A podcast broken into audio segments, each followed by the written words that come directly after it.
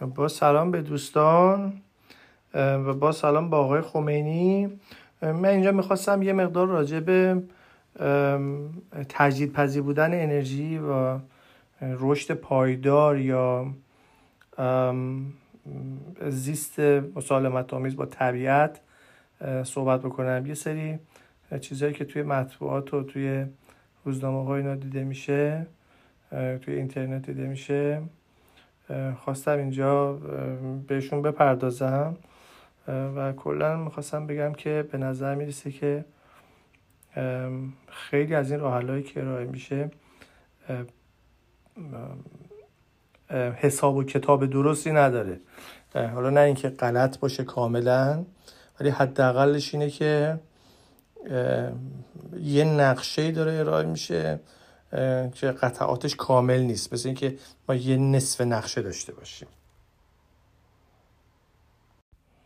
حالا خیلی صحبت های زیادی میشه راجع به انرژی های تجدید و راجع به اینکه نفت و گاز بده. حالا باید از انرژی آفتابی استفاده کنیم یا صد بزنیم یا از انرژی باد استفاده بکنیم. که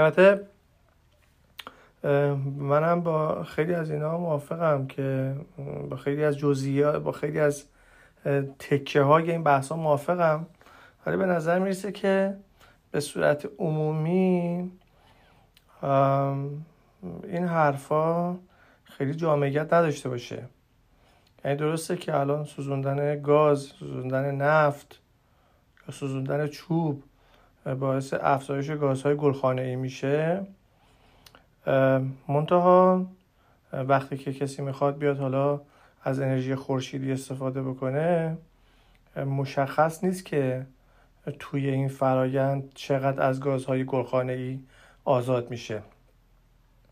به خاطر که انرژی خورشیدی که الان ما استفاده می‌کنیم مقدار زیادیش توسط این سلولایی هست که باتری های خورشیدی هستن. و اینا یه حالت شیشه مانند داره. یک مقدار از فلزات کمیاب توش هست. کادمیوم هست نمی‌دونم نیکل هست. حالا نیکل مطمئن نیستم. لیتیوم من مطمئن نیستم. ولی به هر حال فرایند ساخت این اون چیزی که الان توی کارخانجات استفاده میشه یا از برق استفاده میشه به صورت مستقیم برای تولید اینا یا از گاز و نفت که مثلا ما معدنکاری بکنیم یه چیزی رو زوب بکنیم یه چیزی رو به یه حالتی در بیاریم. و در نهایت با توجه به اینکه بیشتر برق تولیدی توسط نفت و گاز تولید میشه میشه نتیجه گرفت که این سلولای خورشیدی که باتری تولید می‌کنن مقدار بیشتر تولیداتشون مدیون نفت و گاز هست. و هنوز استدلالی نشون داده نشده و یا هزینه و فایده ای نشون داده نشده و یا حلقه اقتصادی نشون داده نشده که ما ببینیم که کلا نفت و گاز متوقف شده و این سلولای خورشیدی دارن با برقی که از سلول های خورشیدی به وجود اومده دارن تولید میشن. ما الان همچین چیزی ندیدیم همچین بررسی اقتصادی ندیدیم و همه تولیداتی که در زمینه اینجور کالا هست همشون یا توشون پلاستیک داره یا توشون آلیاژ داره. آلیاژ های عجیب و غریب بعضن فلزات کمیاب معدنکاری و همه اینا به قول معروف بسیار مصرف کننده انرژی هست. که ارزون ترین انرژی هم که الان مصرف میشه توی کارخانجات و معادن همون نفت و گاز هست. بنابراین در نهایت به نظر می‌رسه که این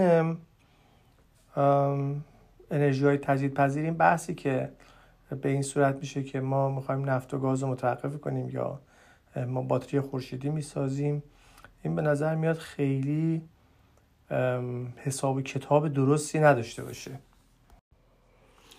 البته خود من با انرژی تجدید پذیر خیلی موافقم. منتها به نظر نمی‌رسه که الان بشه در مورد آینده انرژی خیلی صحبت زیادی کرد. باید دید که قیمت انرژی به چه سمتی میره و بازار یعنی قیمت محصولات تمام شده و خدمات ارائه شده. به چه سمتی میره؟ و در نهایت آیا این کارها اقتصادی هست یا نه؟ البته این چیزی هم که الان در مورد بازار گفته شده هم باید اصلاح بکنیم که الان بازاری که الان وجود داره خیلی بازار به معنی دقیق کلمه نیست. به خاطر اینکه مقدار زیادی از ها داره پرداخت میشه. توسط دولت ها مثلا دولت چین می‌گفتن که مقدار زیادی سوبسید داره داده برای تولید سلول های خورشیدی که قیمتش بسیار پایین اومده. یا دولت های مختلف ممکنه بیان های مختلف به business های مختلف بدند. و تا وقتی که این business ها این سوبسیدا رو می‌گیرن خیلی نمیشه حرف محکمی در مورد ادامه بخش بودن یکی از این صنایع یا یکی از این ترند ها زد. یا الان مثلا صحبت های خیلی زیادی میشه راجع به اینکه ما بخوایم گازهای گلخانه ای رو کاهش بدیم و پیشنهاداتی که میشه از این جنسه که ما میایم روی نفت گاز یا تولیداتی که نفت و گاز مصرف می‌کنن ما یک مالیاتی میبندیم. ولی بازم مشخص میشه که این مالیات ها حالا این پولایی که جمع بری میشه برای چی استفاده میشه؟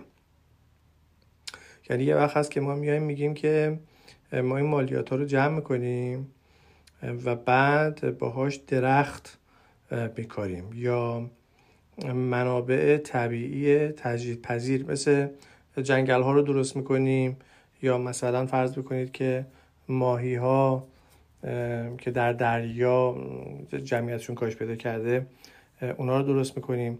و خود اینا جذب کننده گازهای گلخانه ای هستن جذب کننده کربن هستن به خصوص. یعنی ما همونطور که می‌دونیم خب درخت سلولوزه و همش کربوهیدراته وقتی که این درخت رو رشد می‌کنه کربن از هوا می‌گیره خب خودش رشد می‌کنه. اگر که این توس اگر که می اومدن این مالیات ها رو جمع می‌کردن برای این استفاده می‌کردن این قابل درک بود. ولی الان نشونه از این دیده نمیشه. یا الان یه سری مخالفت هایی میشه با سوزوندن پلاستیک. که همونطور که می‌دونیم مهمترین یا یکی از مهمترین آلاینده های منابع طبیعی هست. یعنی یه چیزیه که منابع طبیعی رو آلوده می‌کنه و میمونه. تنها راهش هم اینه که ما اینو بسوزونیمش. و الان یه سری شرکت ها هم وجود دارن که اینا رو میان می‌تونن بسوزونن و ازش برق تولید می‌کنن. یه چیز به درد خود تولید می‌کنن. ولی خیلی شرکت ها خیلی از افراد هستن مخالفت می‌کنن. مثلا میان میگن که خب اینو که شما میسوزونید این گاز گلخانه ای میشه میره توی هوا. در حالی که خب راه دیگه ای نداره. تنها راه دیگه اینه که ما اینا رو یه انبار کنیم بریزیم تو دریا یا بذاریم توی نمی‌دونم خشکی بمونه و اینا با باد با طوفان با بارندگی با چیزهای مختلف جابجا جا میشه پخش میشه و ذراتش همینطور توی طبیعت میمونه و راه حل بهتری از این هم وجود نداره. اگه مثلا یه نفر باشه که مخالف باشه بگه که این گازهای گلخانه‌ای درست میشه با سوزوندن پلاستیک. خب یه راه حل خیلی ساده. یه جواب خیلی ساده به این فرد بتونه این باشه که خب ما میایم همه پلاستیک ها رو جمع می‌کنیم. همه پلاستیک رو جمع می‌کنیم میریزیم تو کوره و میسوزونیم. حالا یا ازش برق تولید می‌کنیم یا نمی‌کنیم اصلا اهمیتی نداره. و به میزان کربوهیدراتی که توی اینا وجود داره و گازی که تولید میشه ما میایم درخت میکاریم. ما میایم درخت میکاریم و جنگل تولید می‌کنیم و اینا میاد این گازها رو جمع می‌کنه از توی جو می‌کشه بیرون. همونطور که ما می‌دونیم به حال نفت، گاز، زغال سنگ اینا از بقایای موجودات زنده است. یعنی نفت و گاز که از پلانکتون که توی دریا بودنه زغال سنگ که حجم عظیمی هم داره از تو درختهایی بوده که اینا فسیل شدن. یعنی معنیش اینه که به میزانی که نفت و گاز و زغال سنگ وجود داره به همون میزان جا وجود داره. ظرفیت وجود داره روی زمین که ما بتونیم جنگل بکاریم این درختها بتونن اینا رو جذب کنن و اتفاقا این جنگل کاری و درخت کاری یه کار تست شده هم هست. مثلا توی کشور سوئیس با جنگل کاری تونستن یه تولید کننده بزرگ چوب و کاغذ باشن. و راهش همینه که میان مجوز میدن به شرکتی که می‌خواد بیاد چوب ببره. مثلا یه شرکتی میگه مثلا من هزار تا درخت می‌خوام ببرم. میگم باشه بیا اینجا هزار تا درخت تو ببر. به جای این هزار تا درخت ولی باید درخت بکاری. حالا هزار تا که می‌بره حالا دو هزار تا یا سه هزار تا یا هزار تا. جزئیات قضیت من نمی‌دونم. ولی به همین روش تونستن یه سیستم خودگردانی داشته باشن که میزان درختها و جنگلاشون کاهش پیدا نمی‌کنه و از اینم بهره برداری می‌کنن به خاطر که خورشید که داره میتابه. آبش هم که هست. بنابراین این درخت می‌تونه خودش خود به خود رشد بکنه و ما هم از این درخت استفاده بکنیم. و خلاصه همه این داستان برای این بود که یه مخالفتی کرده باشیم با کسانی که میان با مصرف با استفاده از منابع طبیعی مثل چوب درخت یا گاز یا زغال سنگ مخالفت می‌کنن و نشون بدیم که حداقل از نظر ذهنی راه حل راه حل مشخص برای حل مشکلات مشکل گازهای گلخانه ای و اشاعه گازهای گلخانه ای وجود داره. البته راه حل برطرف کردن مشکل پلاستیک. راه حل احتیاج به یک حکومت داره. یعنی اینکه احتیاج به مالیات گرفتن و اجرا کردن این پروژه های درختکاری داره که احتیاج به هماهنگی حکومت های مختلف در سطح دنیا داره. یعنی یه جاهایی از دنیا که اصلا حکومتی وجود نداره مثل همین ایران خودمون. هر کی کار دلش بخواد می‌کنه و فقط سرکوب وجود داره. یعنی شما تا میزانی که تا زمانی که نگید که بالای چشم آقا ابروه هر کار دلتون بخواد می‌تونید بکنید و هم میفته مثلا می‌تونید جنگل خراب بکنید و جنگل هم خراب می‌کنن. و اگه بخواید پروژه انجام بدید پروژه انجام نمیشه. همینطور هم که می‌بینید همه پروژه های مملکت رو زمین مونده. یه دونه موشک هم نمی‌تونن پرتاب کنن یا حالا حالت های دیگهش مثلا توی آفریقا کشورهای آفریقایی زیادی هستن که اصلا حکومت قانون به صورت وجود نداره. که شما بتونید حالا بری مالیات بگیری یا بخواید یه پروژه رو اجرا بکنید یا اینکه یه سری دولت ها با هم رقابت دارن و به خاطر حالا مسائل سیاسی یا به خاطر مسائل اقتصادی خیلی واقعیت ها رو بیان نمی‌کنن. مثلا حالا معلوم نیست شما اگه اومدید با چین بخواید معامله بکنید و به چی بگید که خب حالا شما اینقدر گاز گلخانه ای مصرف کردید اینقدر درخت باید بکارید. جوابی که اونا به شما میدن میگن مثلا ما اینقدر درخت کاشتیم اصلا مشخص نیست که درست بشه. همینطور هم که تو این قضیه کووید مشخص نبود. مثلا تا یه مدتی اصلا بوده خبری نیست و بعدم که گفتن خبری هست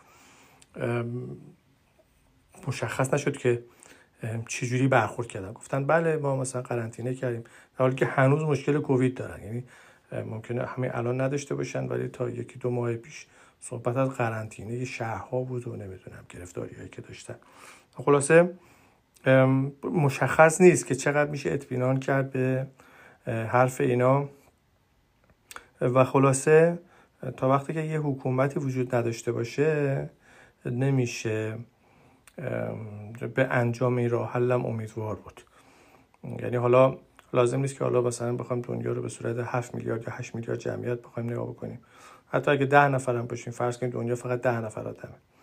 این 10 نفر آدم برای اینکه ما مطمئن باشیم به میزانی که گاز تولید می‌کنن گازم مصرف می‌کنن یا اون درختکاری رو انجام میدن لازمه یه حکومتی باشه که این قانون رو اعمال بکنه. اگه که حکومتی نباشه خب طبعا اینو نمی‌تونه اعمال بکنه و یه نفر می‌تونه این هزینه رو گردن بقیه بذاره و توی رقابت جلو بیفتیم یه مثال دیگه از راه های عجیب غریبی که پیشنهاد میشه برای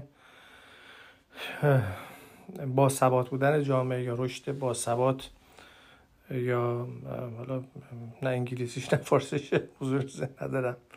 ولی اینکه بخواد جامعه به صورت محکم داره بشه و مثلا ما آلودگی تولید نکنیم و بله رشد پایدار به صورت پایدار بتونیم ادامه بدیم.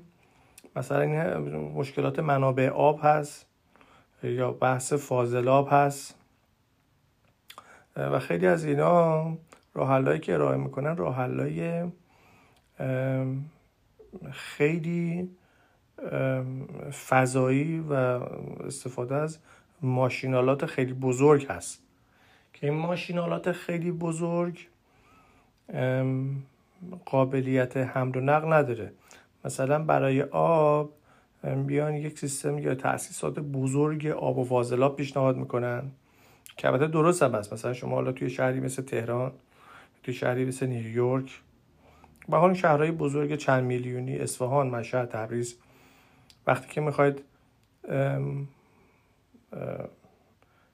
نظافت انجام بدید یعنی فاضلاب رو جمع بکنید یا راهش اینه که فاضلاب رو بریزید تو جوب محل یا راهش اینه که به حال لوله کشی ها بشه لوله کشی ها اینها رو جمع بکنه و بعد بره و بعد تصفیه بشه.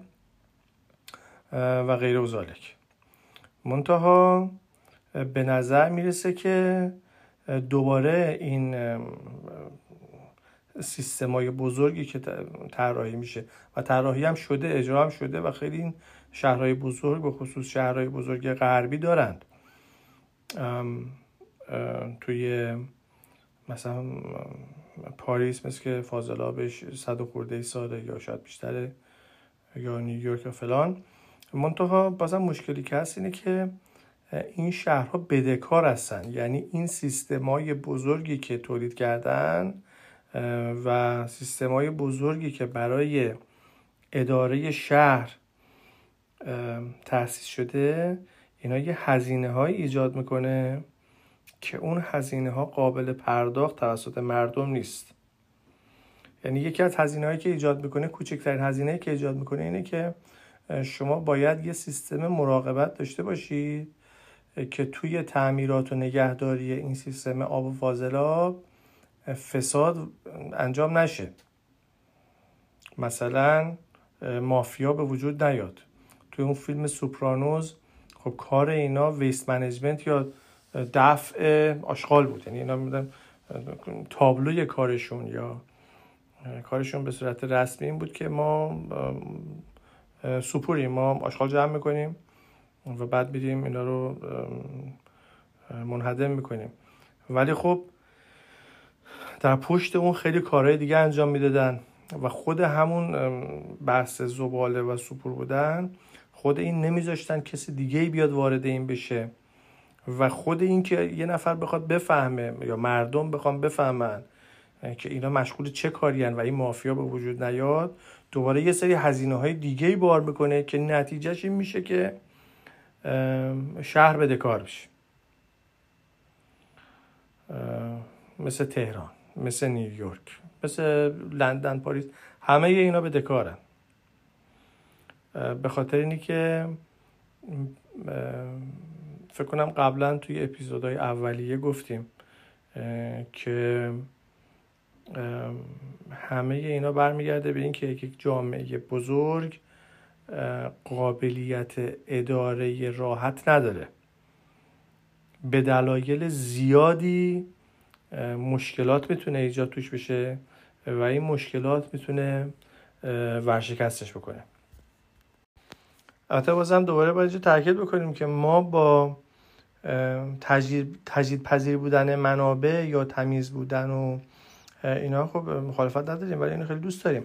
مطابق به نظر میسه که این راه که توصیه میشه که مثلا سیستم آب فاضلاب بزرگی درست بکنیم برای شهر چند میلیونی یا حتی برای شهر کوچیک ما یه سیستم آب و فاضلابی درست بکنیم که مثلا فرض بکنید که این بخواد 100 سال کار بکنه یا طول مدت زیادی کار بکنه به خاطر اینکه اگه بخواد کمتر کار بکنه نمیارزه مثلا ما بخوایم حالا با فولاد یا با تکنولوژی های خیلی بالا اینا رو بخوایم تولید بکنیم. ولی به نظر می‌رسه برای تجدید پذیر بودن باید فکر کرد به اینکه جوامع کوچیکتر بشن و پورتبل یا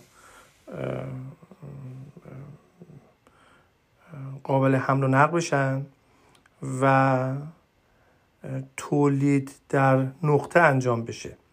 یعنی به جای اینکه ما بخوایم بیایم حالا یه سیستمی طراحی بکنیم اینکه حالا بخواد ده سال یا 100 سال بخواد کار کنه ده سال که حالا اینا معمولا برای ده سال طراحی نمیشه. خب برای 100 سال طراحی میشه. اگه بخوایم فکر کنیم که یه شهری بخواد 100 سال پابرجا بمونه به نظر می‌رسه که اینا خیلی ایده های خوبی نباشه. به خاطر اینکه همونطور که قبلا هم گفتیم به مقدار زیادی دنیا دستخوش تغییره. و مثلا در مورد منابع آب یک سال ممکنه منابع آب زیاد باشه توی منطقه ای و توی منطقه مجاورش کم باشه و سال دیگه برعکس باشه. راه خیلی ساده برای برای انتباق با این شرایط جغرافیایی یکی کوچ کردنه. یعنی همین کاری که اشاگر انجام میدن. تابستون میرن جای سرد زمستون میرن جای گرم و حالا ما لزوما حالا نمی‌خوام برگردیم به دوران کوچ کردن. ولی به نظر می‌رسه که راه جهت حرکت باید به اون سمت باشه به سمت تکنولوژی های ساده تری که راحت تر قابل تولید هست. یعنی مثلا فرض بکنید الان برای تولید سلولای خورشیدی برای تولید سلولای خورشیدی ما احتیاج داریم به فناوری های مختلف مواد اولیه مختلف از اقصانقات دنیا. احتیاج داریم به برق احتیاج داریم به نفت و گاز. و اگر اینا بکنید این یک قسمتی از یک ماشین صنعتی خیلی بزرگ است. و همونطور که گفته شد به هر دلیل ممکنه که این از کار بیفته. مثلا توی این قضیه کووید همین الان زنجیره تولید توی آمریکا دچار مشکل شده به خاطر اینکه توی آمریکا سفارش ها رو طبق مدت معینی می‌دادن و اینا تحویل می‌شد و مقدار زیادیش از چین یا از کشورهای دیگه از روی کشتی میومد ولی به خاطر بحث کووید مقدار زیادی از چیزهایی که مردم می‌خواستن خب این سفارش ها کنسل شد مثلا فرض کنید که قبلا کت شلوار می‌خواستن. خب کت شلوار نمی‌خوان چون که سر کار نمیره. یا الان ماسک می‌خوان یا الان مواد بهداشتی بیشتری می‌خوان و این سفارش ها رو می‌خوان جلو بندازن. و این باعث میشه که اون زنجیره تولید دچار مشکل بشه. خلاصش این که اون بحث سلولای خورشیدی یا بحث تولید سیستم های پیشرفته برای ضد کردن آب. مثلا من یه مستند دیدم که الان دارن توی آفریقا اینا رو پیاده می‌کنن. سیستم های پیشرفته ای که مثلا فرض بکنید که یه کامپیوتری داره و نمی‌دونم مواد شیمیایی خیلی پیچیده استفاده میشه و که مثلا بخوان حالا یک توالت صحرایی بخوان درست بکنن. توالت صحرایی که خوب باشه که مثلا آبی که مصرف می‌کنه یا آب مصرف نکنه یا اگه آبی مصرف می‌کنه آبو تمیز کنه فیلتر کنه پس بده. خب اینا خیلی چیزای خوبی هست پیشنهادات خوبی هست ولی اینا هم دوباره ماشینالات خیلی بزرگی هستن. یعنی خود خود اندازه اون توالت کوچیکه ولی وصل یا میوه یه درخت خیلی بزرگیه. میوه درخت خیلی بزرگیه که این اقتصاد پیچیده جهانیه. راه مناسب به نظر میاد که راهی باشه که اینا با تکنولوژی های پایین و به صورت درجا توسط مردم همون محل قابل انجام باشه. مثلا ما همین الان می‌دونیم یکی از تکنولوژی های تجدید پذیری که ما می‌دونیم مثلا همین چوب هست. خب هزاران سال ما می‌دونیم که جمعیت بشر از چوب استفاده می‌کرده که گرم بشه از چوب استفاده می‌کرده که نمی‌دونم چیزایی مثل کارت یا نمی‌دونم بیل یا وسایل مورد نیاز دیگری مثل قابلامه یا چیزای اینجوری رو بسازه. و منقرضم نشده. حتی میشه گفت که خب خیلی از این جوامعی که از چوب استفاده می‌کردن از چوب بیش از اندازه استفاده کردند. ولی با فرض وجود یک حکومت با فرض وجود یک حکومتی که بتونه سهمیه بده به یک آقا شما مثلا از این چوب که استفاده کردین باید یه درختی جاش بکارین. میشه مطمئن بود که اون اتفاق دیگه نمیفته و این ساستینبیلیتی یا پایداری ادامه پیدا می‌کنه. ولی این سیستمای جدید هنوز جای سوال داره. سیستمایی که از تکنولوژی های خیلی پیچیده استفاده می‌کنه و قسمتی از این ماشین بزرگ اقتصاد جهانی هست که هر یعنی تیکه های مختلفی داره که از جاهای مختلف باید جمع بشه و معمولا یک نفر متخصص به این راحتی تو اون جایی که می‌خواد در نهایت مصرف کننده باشه وجود نداره که بتونه اینو تعمیر کنه. مثلا یه مثال خیلی ساده شو بزنم. من خودم حالا کارم توی کامپیوتر هست یا با کامپیوتر سر کار دارم. الان روی خونمون هم سلول خورشیدی داریم خیلی هم دوستش دارم. الان اگه سلول خورشیدی بخواد دچار اشکالی بشه من راه حلی برای تعمیراتش ندارم. باید تماس بگیرم با اون کارخونه سازنده. کارخونه سازن... کارخونه نصب کننده. کارخونه نصب کننده هم راه حلی نداره. اینا معمولا از اون سازنده نیرو می‌خوان و سازنده هم احتمال قوی تعمیرات انجام نمیده. یعنی فقط یک واحد جدید رو برای اینا میفرسته میگه اینو بیاید نصب بکنید. و این نشون میده که اگه مثلا ما توی یه منطقه باشیم الان برای ما مشکل به وجود بیاد مثلا الان من توی نیویورک هستم حالا الان برای من مشکل برق وجود بیاد خیلی سخت هست که ما بتونیم اینجا به صورت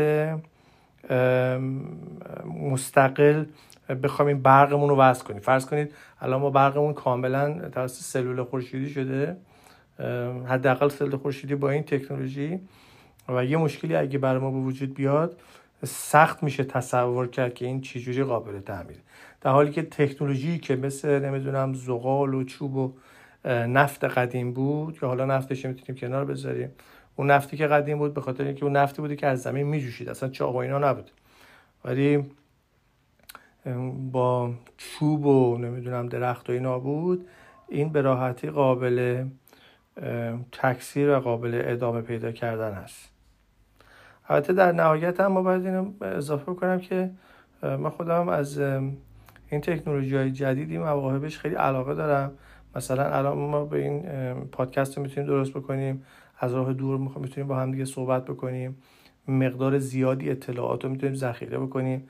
مقدار زیادی اطلاعات رو می‌تونیم دسترسی داشته باشیم و خیلی خواص اعجاب آور عجیبی داره. ولی به هر حال مشخص نیست که این مسیری که پیشنهاد می‌کنن خیلی که تولید ماشینالات پیچیده تر یا